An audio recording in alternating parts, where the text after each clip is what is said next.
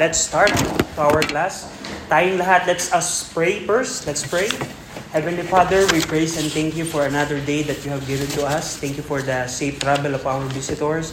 We praise you and thank you for another chance that we can uh, study your word. We pray that you give us understanding how we can know the principle of Christian growth, and we pray that you help us to apply these things in our life. In Jesus' name we pray. Amen. So, good morning muli sa bawat isa. Welcome sa ating mga bisita. And pinag-uusapan natin in our Teen Sunday School, what are biblical principles we, that we can see in the Bible, how we can grow as a Christian. And before we start, I always mention this, na itong mga principles na ito, this is for the believers only. We established long time ago na if you are not in Christ, if you are not saved, there's no way for you to grow. The first thing that you need to make sure as a person is you need to be to make sure that you are saved. How can you be saved? Through repentance and faith. And if you are saved today, if you are saved right now, there's a way how you can be saved. Like what I mentioned, like what we discussed before, there is no one key. There's no one way how can be a victor and how we can grow in our Christian life. Kung halimbawa pinag-uusapan natin, paano ba lalago tayo bilang Kristiyano? Walang only key. But there are many keys or principles that we need to learn how we can grow in our Christian life. And uh, as a quick review, na discuss na natin yung abiding in Christ. And by the way, dun sa mga uh, teens na nakaka-attend nito, what do you mean by abiding in Christ? How can you summarize the principle of abiding in Christ? Paano mo mapapaliwanag yung prinsipyo na pag-abide kay Kristo? Anyone? Anyone from you who who can give an idea about abiding in Christ? Cham? Ah, sige, Cham. Ikaw na. Mikey. That's right. When when you say abiding in Christ, according sa context ng John chapter 15, it is how a person obey and follow the commandments of Christ. How about putting off putting off the old man and putting on the new man? What do you mean by that? Joe? Putting off essence. That's good. So you need to put off the old sinful nature and to put on the new nature. Confessing of sin, we discussed that. Pressing toward the mark, devouring the word, and protecting the word. That's what we discussed last week. Now today, we're going to discuss two other principles about Christian growth and victory. If you turn your handout in page number 6, page number 6, there are two things that we need to apply in our life how we can grow in our Christian life. First is separation from the Word, and separation, number two, separation from false teachers. Now, when you say separation, pag sinabi yung separasyon o paghiwalay, what is the first thing that come up in your mind? When you say separation? Set aside. Set aside? Does it mean that, for example, if I'm going to separate from my friends, uh, does it mean to avoid it entirely? Or what, what set aside or uh, or or put away something like that. So when you say separation William is right you need to set aside. Now open your bible in 1 Corinthians 15:33 there are three three verses that we're going to discuss under this principle. First is 1 Corinthians 15 1 Corinthians 15 verse 33. And by the way, sino sa inyo nakapag-memorize na ng verse na to? At gusto nyo bang instead na basahin, tayo kayo and i-recite ito? Anyone? Aside from William? Cham? Hindi pa? William? 1 Corinthians 15.33 Do not deceive evil communications, corrupt good manners. Okay, so 1 Corinthians 15.33 says, Believers, be not deceived. Huwag kayong madaya. Now, what deception Paul was talking about in this passage. That evil communication corrupt good manner. Evil communication corrupt good manner. Now, in the context of separation from the word, the word, we need to make sure that we don't have any association with evil communication. Now, ano yung, kay, pag pinag-usapan natin yung evil communication, it is uh, evil communication, hindi lamang ito nagpapatungkol sa conversation mo to other person. These are the things of the word. For example, it could be social media, this, this could be rock music, this could be uh, K-pop uh, movies, anything. Whenever you whenever you partake or whenever you have a fellowship with this evil communication, it always corrupt your good manner. So in in in in in, in simple praise, I can I, we can say that if you're living godly right now as a Christian, and if you let this evil communication be in your life, it always corrupt your godliness. Halimbawa, uh, kung ikaw ay Kristiyano right now na namumuhay ng banal, at hinahayaan mo na itong mga masasamang bagay ay nasa buhay mo, lagi nitong maapektuhan ang iyong pagiging Kristiyano. That's the deception that Paul was talking about here. Now, now ang question, is it possible that a believer could be deceived by this thing? Yes. Because Paul commanded and said here, be not deceived. What deception, Paul? What deception? The deception is, I can live my Christian life as the same way I'm listening to the Christian rock. That's deception. What, what deception, Paul, you're talking about there? You're going to church, but at the same time, you're watching uh, weekend movies. What deception, Paul, you're talking about here? You are praying and reading your Bible, at the same time, you have worldly habits in your life. And that's the deception that Paul was mentioning here. Na be not deceived, believers. Huwag kayong madaya. Because yung evil communication, the worldly things in your life, it always corrupt your good manner, your Christianity. One day, you're walking with the Lord. Another day, you're not walking in, in the Lord anymore because of the evil communication that you let that you let to come in your life. So, here, we see here that the Bible warns that the evil communication corrupt good manners. So, this refers to any sort of evil thing, whether it comes by way of literature or television or movies or the internet or music or personal associate or friends or relatives. That's the evil communication. Whatever things that are worldly. How about the good manners? Yung, the good manners here refers to the good Christian life. So, we can say that your Christian life, your good Christian life, will always be affected by those evil communication. So, as believers, what we need to do? Of course, we need to separate from those things. Paul is saying that any kind of association will, with evil hurts the quality of one Christian life. That's the deception. And and if we observe our life, we are getting deceived. We are getting deceived we're getting deceived to the idea that you can be a Christian living with the Lord and at the same time you are living with the evil communication. It could not happen. It is, it is not possible. If you let those thinking na, that you can do both things at the same time, you're getting deceived. Pagka inisip mo na halimbawa, Kristiyano ka na, sinabi mo na kaya ko namang maging kristyano, kaya ko din namang magsimba, kaya ko din namang uh, magbasa ng Bible. At the same time, gagaw, gagawa ako ng mga makamundong bagay, manood ng mga masasamang panoorin, makinig ng mga worldly song.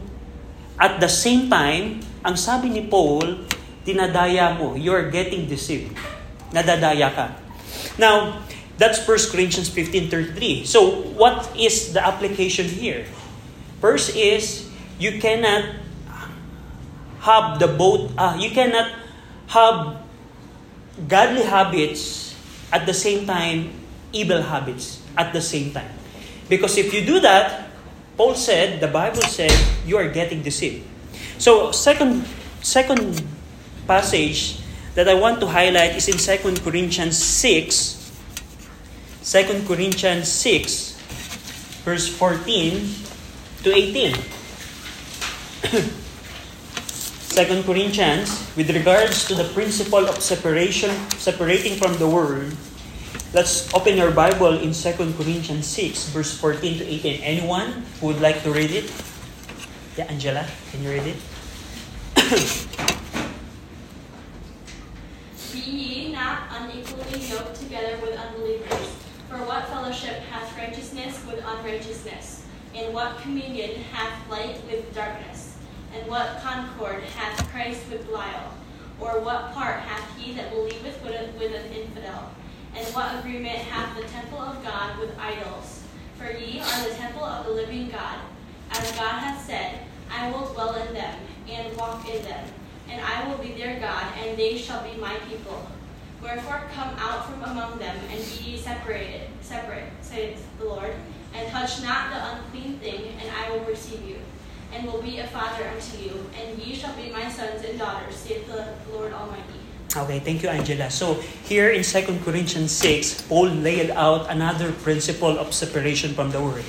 Now, the word being not unequally yoked together, um, you can figure it out, uh, you can picture it out as, uh, for example, there are two animals, maybe ox. What, what would happen if the, for example, the horse and the sheep both uh, carrying out the what do you mean that? What do you call that? Uh, uh, the, I mean there are two different animals that are carrying out the same baggage. Can will it work out? No. Because it's unequal it's unequally yoked together. And it's the same thing that Paul was telling here. We believers we are called the uh, mentioned here and we are the righteousness. And the the unbelievers are the unrighteousness. We are the light. The unbelievers are the darkness. We are the we are in Christ and the unbelievers are in Belial. And what we are the believers and the unbelievers are the infidel and and and, and Paul said here those different things they cannot be agreed together. So, what, what Paul was saying here is, in terms of separation from the word, we need to make sure that we are not unequally yoked together with unbelievers. So, the, the question here is, in practicality, how can a person be unequally yoked together with unbeliever? Sa practical na ehemplo, paano ang isang Kristiyano ay nakikipamatok sa na hindi pantay sa di mananampalataya. Can you give uh, a practical example on that? About that principle. How can a person, an, an, a, uh, a Christian, be unequally yoked together with unbeliever? How? Can you give an example? Paano? Chap. Yeah, that's right. For example, your friends or in in your in uh, uh, listen to worldly music. And if you listen to those songs as well, you are unequally yoked together with them. That's good with regards to music. What else? Mikey. Ano. Okay. That's it. If-. Yeah. For example, your friends invited you to attend a K-pop or worldly concert and you attended it as well, you are an equally yoked together with them. So, those are the practical example with this principle. Now, uh, what would the problem with those things? Paul, Paul mentioned here in, in verse number 17, in verse number 15 to 16, the impossibility to agree that different things. You cannot have light and darkness at the same time. And Paul said also here, what concord had Christ with Belial? Or what part had he believed with Anpidel? And what agreement had the temple of God with idols? So those are the two different things that you cannot be put together. And based on those example, a believer and unbeliever could not be agreed together at the same time as well. So what w- what we should do? Verse 17 says, Wherefore, come out from among them and be separate. That's the thing. If, for example, yung kaibigan mo, in-invite ka sa concert, what we should do? To come out from among them and be separate. What if yung, yung friend mo, ini-invite ka na makinig ng worldly music? You need to come out and be separate from those things. And ang sabi dito, verse 17, said the Lord, and touch not the unclean things, and I will receive you. How strict is the separation that the Bible teaches? How strict? You don't even touch it. That how strict the Bible is teaching separation. You don't even touch it. The worldly things. Go over in Ephesians 5, Ephesians 5, verse 11. Ephesians 5:11. Ephesians 5:11. Who would like to read Ephesians 5:11? Joe, can you read it? Ephesians 5:11. And have no fellowship with the unfruitful works of darkness, but rather with. Okay. So here Paul um, mentioned the principle of separation is having no fellowship, having no communion, having no agreement with the unfruitful work of darkness. So, ano yung mga unfruitful work of darkness? Worldly music, yung concert, and, and, and, and any other worldly things. Have no fellowship with those things. Now, here in, in verse 11, there are two principles of separation here. There are two principles in, in, in separation. Not only having a holy life that is separated from evil work of darkness, but also, I want to highlight the second part of this verse, but rather reprove them. Yes, you are separating from the from the the unfruitful work of darkness, but as a believer, we have the duty to reprove those unfruitful work of darkness. For example, your friend is inviting you for, a concert, to, to attend a concert. First is to have no fellowship, meaning you don't come with them. That's what the Bible teaches. But the second thing that we need to do is to reprove them, meaning to preach about that sin, to preach about why going to a concert is not God's will. And and sa sa separation, hindi lamang humihiwalay ka sa mga masasamang bagay, kinakailangan mo ding i-reprove, meaning i-preach or sabihin bakit mali ito. For example, si Cham, in-invite ka na makinig ng worldly music. First is, kailangan mong hiwalayan to. Pero the second thing that Ephesians 5.11 is saying, you need to reprove that as well. Kailangan sabihin mo na, kaya ako hindi nakikinig ng worldly music, kaya hindi ako umate ng concert kasi ito yung sinasabi ng Bible. So, there are two principles that we can learn here. Not only to have no fellowship, that's the first thing. The second duty that we need to learn is to reprove it. You tell you tell to the person why you don't you are not doing it. Because that's not according to what the Bible teaches. Now, lastly, with regards to this is 1 John 2, 1 John 2 in 1 John 2 verse 15 to 17 Who would like to read 1 John 2 verse 15 to 17? Anyone? William, can you read it? 1 John 2, 15 through 17. Love not the world, neither the things that are in the world. If any man love the world, the love of the Father is not in him. For all that is in the world, the lust of the flesh, and the lust of the eyes, and pride of life, is not of the Father, but is of the world. And the world passeth away, and the lust thereof. But he that doeth the will of God abideth forever. Okay, thank you, William. What the Bible says here is that if a believer loves the Word, he's, he does not love God. Kung mapapansin nyo, if you take notice that if any man love the Word, the love of the Father is not in him. Yung the, the phrase there that mentioned the love of the Father, it means the kind of love that you can render to God or to Father.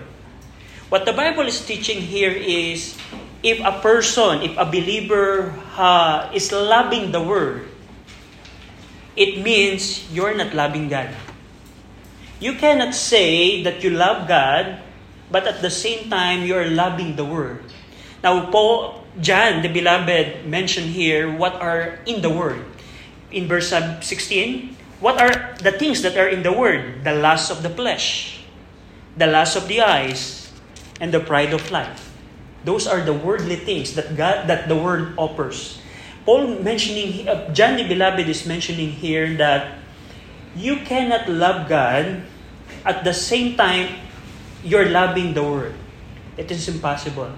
Because when you start to love listening to worldly music, listening to worldly, uh, attending worldly concert, watching worldly movies, or any worldly things, if you start loving those things, John the Beloved said here that you don't have the love of the Father. What it means is you don't have the kind of love that you can render to God. You don't love God at all. So, it goes back to the first verse that we discussed that, oh, I can love God at the same time I love this stuff. No, you cannot do that. You're getting deceived. Because the Bible is teaching here is whether you can either love God or the Word. Hindi mo pwedeng pagsabayin ang tinuturo dito ng verse na ito, kung ikaw ay Kristiyano, hindi mo kayang mahalin ang Diyos na ang sa panaho sa, sa at the same time ay minamahal mo ang mga bagay ng mundo. Ang, ang sinasabi dito ni, ng Bible, kung ikaw, tayo Kristiyano, nagmamahal tayo sa mga bagay ng mundo. Ano yung mga bagay ng mundo? What are the things of the world? The lust of the flesh. Yung mga ginugusto ng ating laman. Uh, yung, yung worldly music, it falls to that category. Because the worldly music is uh, controlling our flesh. That's why if you you attend rock concert, what are the people what the what what the people are doing? They are controlled by their flesh, by the music. What are the things of the world? Not only the lust of the flesh, the lust of the eyes. The lust of the eyes. The fashion industry is, is being influenced by the lust of the eyes. There are many peoples that, that, that have different passion what their goal is for their lust of the eyes. Look at me. Look at what I wear. Look at why I do. Lust of the eyes. And the pride of life. And that's the things of the world that when we start loving those things, pag inumpisahan mo nang mahalin yung mga bagay na yon, you're not loving God. That's what the Bible says. No, Brad, I can love God. No, you're getting deceived. Because whether you love God or not. Those are, now, yun yung, yun yung mga principles ng, actually, by the way, there are a lot of verses that we can open today with regards to separation. And I tell you, they are pointing out how strict ang separation na tinuturo ng Bible. Now, now bilang Kristiyano, as a Christian, what we need to do to learn from this is you cannot love God and continue in living for the Lord if you allow these things in your life. I remember when I was saved, when I was 13 years old, I still love the worldly music. I still love worldly music and I didn't progress in my Christian life. But one day I decided to totally throw those worldly music out of my life and then I start growing. And it is the same time in, you, believers. For example, right now, you can examine your life. What are the worldly things that I am allowing in my life that pollutes my life? And you can list that, those things, and you can pray to the Lord that, Lord, help me to remove these things. Because what we see from these verses, you cannot have a Christian growth and victory in your life if you allow those things in your life. One thing is sure, you're getting deceived. One thing is sure, you're not loving God if we don't separate ourselves from these worldly things. So, do you have any question with this? Do you have any question? Last principle that we, we're going to discuss today is in page 7 separation from false teachers. Separation from false teachers. Not only that we have we need to separate from the from the word and from the influence of the word, we have to separate from false teachers as well. Romans chapter 16, Romans chapter 16, verse 17 to 18.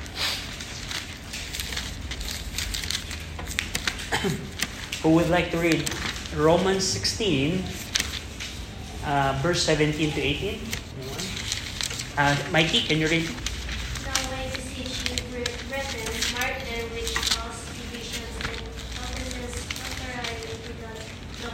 doctrine, which people learn and avoid.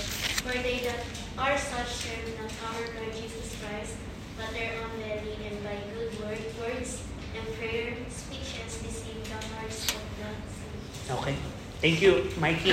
So here, uh, another principle that the Bible teaches about separation from false teachers. Now, what uh, what is our duty with regards to false teachers? Now, by the way, false teachers are everywhere right now. If you turn on and log into your social media, false teachers are there. If you listen to radio, false teachers are there. When you attend, uh, when you participate with a Christian group in your community, false teachers are there. Even our friends could be a false teachers. Now, what we should do sa mga false teachers? We need to mark them. Sabi doon ni Paul, verse 17, Brethren, mark them and avoid them. Mark them and avoid them. I beseech you, brethren, mark them which cause division and offenses contrary to the doctrine, which ye have learned, and avoid them. Mark them and avoid them. Now, question How can you know if a person is a false teacher? How can you know if this video that I found, if, it, if you, that you find in the social media is influenced by false teaching? How can you know that, William? By the word and their fruits. That's good. If it's contrary to the doctrine which you have learned. Now, what is that doctrine? This this book. If, for example, you saw a video from in the social media that teaching that Jesus Christ is not God, that's a false teaching. For example, you, you see uh, your friend influencing you to use CCM. That's a false teaching. Anything that is contrary to the doctrine that you have learned. And that's another principle, that's another thing that we need to, to learn, to, to apply in our life. How well learned you are in the doctrine that the Bible gives. That's another question. Because if you are not well learned in the Bible, you cannot identify, oh, this is false, false teaching. This is a good teaching. No, you, that's handicap to a person na hindi learn, well learned sa Bible. Yung yung separation from false teachers para malaman mo na yung isang katuruan ay mali, kailangan mo masigurado na alam mo yung Bible. Alam mo yung tinuturo ng Bible. Alam mo yung doctrine and principle and teaching of the Bible. Because kung hindi mo alam, you cannot separate from the false teachers. So there's another responsibility here, another principle now. We need to learn the Bible. That's the reason why church is important because in the church you can learn the doctrine. That's why reading and studying your Bible is important because from that means you can learn the doctrine. And but the same and the same time you can identify the false teaching, false teachers. And what we need to do? We need to mark them and avoid them. So, is it possible, pwede ba na kung merong false teaching teacher ka, false teach uh, false teaching na itinuturo halimbawa ng kaibigan mo, pwede bang makiparticipate ka sa kanya? For example, yung kanyang tinuturo ay mali at contrary sa Bible, pwede ba tayo makisama sa kanya? Not at all. We need to mark them, meaning mark, need to observe. You need to to to pag sinabing mark yung parang ihiwalay siya. Halimbawa parang ganito. Ah, halimbawa si William is teaching is teaching Paul ah, is teaching Paul's doctrine. Halimbawa kay big friend ko si William and nagtit nagtuturo siya ng Paul's doctrine, I have to mark meaning to be aware of his influence na you have a constant awareness na, no, William is a false, false teacher. I need to, to mark them, mark him. And not only that, you need also to avoid them. That's a serious separation. Whenever a person or teaching or any literature or any means that the false teaching is uh, any means that false teacher uses to influence us, we need to mark and avoid it. And t- last verse is in Titus 3.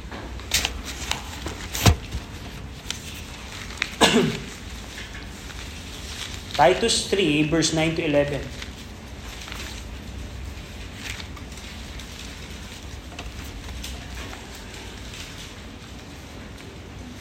Titus 3, 9 to 11. Anyone would like to read? Chuck, can you read it? Titus 3, 9, 11. But avoid foolish questions, genealogies, and contentions, and strivings about the law, for they are unprofitable and vain. A man that is a heretic after the first and second abomination reject, knowing that he that is such is subverted and sinneth, being condemned of himself. Okay, thank you, Cham. Here, Paul told Titus that he must stay away from heretics. This refers to the false teachers who refuse to submit to the truth. When, whenever you, you see the word heretic, it means if a person or false teachers is being reproved by the truth, for example, like this, if William, for example, is a false teacher, maybe William is telling, oh, Jesus Christ is not God, because these are the evidences. And I come to him and say, William, this is what the Bible says. Jesus Christ is God, John 1 1. Jesus Christ is God. And these are many passages. And if he continually reject the truth, is called heretic. Heretic. Meaning even if you correct him, correct the person about the Paul's teaching that he is teaching, and you, he didn't respond, it's called heretic. And Paul said here, what is the Jude, what what we should do with regards to heretics? We must stay away from heretics. And here, one of the two, uh, one of, one of the ways the heretic influence us is by asking foolish questions. That's why Paul said here, but avoid foolish questions. Avoid foolish questions. Now, there are different kinds of questions that people are throwing to believers. For example, uh, you but the yung yung foolish question here na tinutukoy ni Paul, the foolish question here, these are the insin- insincere questions that are asked with the objecting of causing doubt about our sound doctrine. Yung yung foolish question na tinutukoy dito, ito yung yung question na itatanong sa iyo pero ang goal ng nagtatanong sa iyo ay hindi para matuto. Para subukin yung sound doctrine na pinaniniwalaan mo. These are the insincere, insincere, uh, insincere question. For example, uh, the Jehovah Witnesses, they deny Jesus Christ. And they ask question to try to confuse brethren on this issue.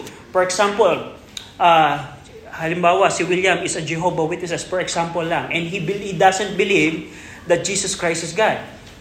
He could ask us question, Oh, do you believe that Jesus Christ is God? Why he got hungered? Why he wept if he is God? So, those are the question that we should avoid.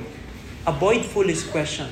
Because those kind of question is not, hindi siya tinatanong para matuto so that the, the person who asked that would learn. Those question is asked to challenge our sound doctrine. And we see here na bilang Kristiyano, kailangan natin yung iwasan. Kailangan natin yung hiwalayan. The Bible warns us to stay, to stay away from this type of thing because if you don't, it will cause you to doubt the truth and to devour by the devil. That's the problem. If we entertain those foolish questions that we can see in the social media, we can see in the internet, that question about, for example, the validity of the King James Bible, the validity of, of the doctrine. There are a lot of false teaching around the internet you can that you can see those foolish question, foolish arguments that that is trying to corrupt the sound doctrine. What we have to do is to avoid those things. Avoid them. Avoid the foolish question. Avoid foolish question and genealogies and contention and striving about the law because they are unprofitable and vain. For example, you you see in the internet the argument that modern version are better than the King James Bible because of these evidences. They laid out a lot of evidences.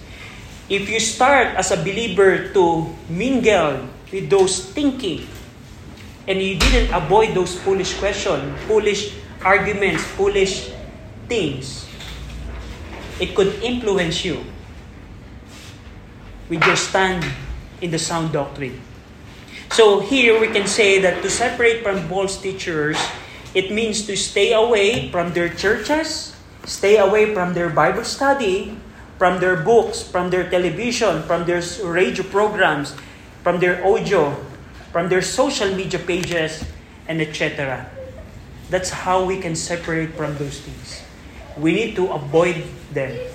So, here, uh, sa separation from false teacher, ang, ang, ang prinsipyo lang na makita natin, kailangan natin silang iwasan. Kasi kung hindi natin sila iwasan, it would always corrupt our thinking. And paano natin malalaman kung yung, yung taong ito ay false teachers? Kung hindi siya nagtuturo ng according sa ating natutunan. Ano yung mga natutunan natin? Mga bagay na nasa Bible. Halimbawa, yung kaibigan natin nag, nag, nag, nagsasabi na na ang King James ay hindi maayos. Halimbawa, nagtuturo siya about error about deity of Christ, pagiging Diyos ni Kristo. We should not entertain those those things, those people. And we need to mark them and avoid them. So that's it. Separation from false teachers. Now, do you have any question with regards to these things? So, ang question ko right now, is it possible ba to grow in our Christian life, but if we don't separate from the word, it's possible ba?